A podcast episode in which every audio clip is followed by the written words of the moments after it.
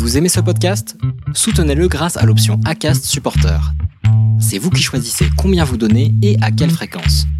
Cliquez simplement sur le lien dans la description du podcast pour le soutenir dès à présent.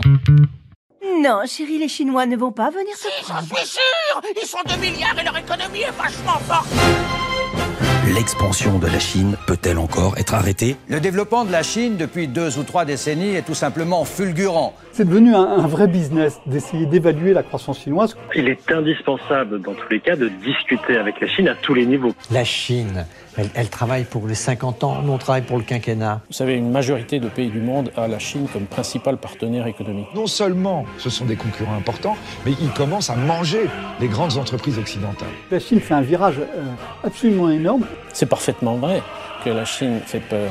Elle exerce une fascination sur beaucoup et sur moi aussi.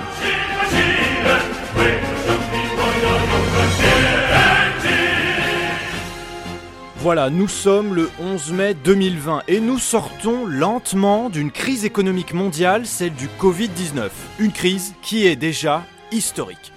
Et tandis que la Chine était quasiment à l'arrêt il y a encore quelques semaines, ça y est, elle est repartie, peut-être avec plus encore l'envie d'en découdre et d'accélérer sa conquête économique.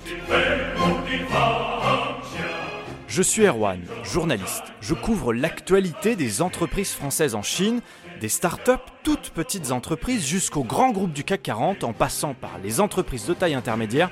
Toutes sont de plus en plus présentes à Pékin, Shanghai, Hong Kong ou Shenzhen. La France est d'ailleurs le premier employeur européen en Chine, elle y crée 500 000 emplois. Mais la Chine de demain sera-t-elle toujours aussi accueillante pour le monde du business venu de l'extérieur? La crise épidémique va-t-elle rebattre les cartes des relations économiques? Le géant chinois va-t-il nous écrabouiller? Avec ce podcast et avec tous mes invités, économistes, chercheurs, journalistes, je vous invite à venir ressentir les secousses économiques de la Chine dans l'ère post-coronavirus. Bienvenue dans Chine Tonic.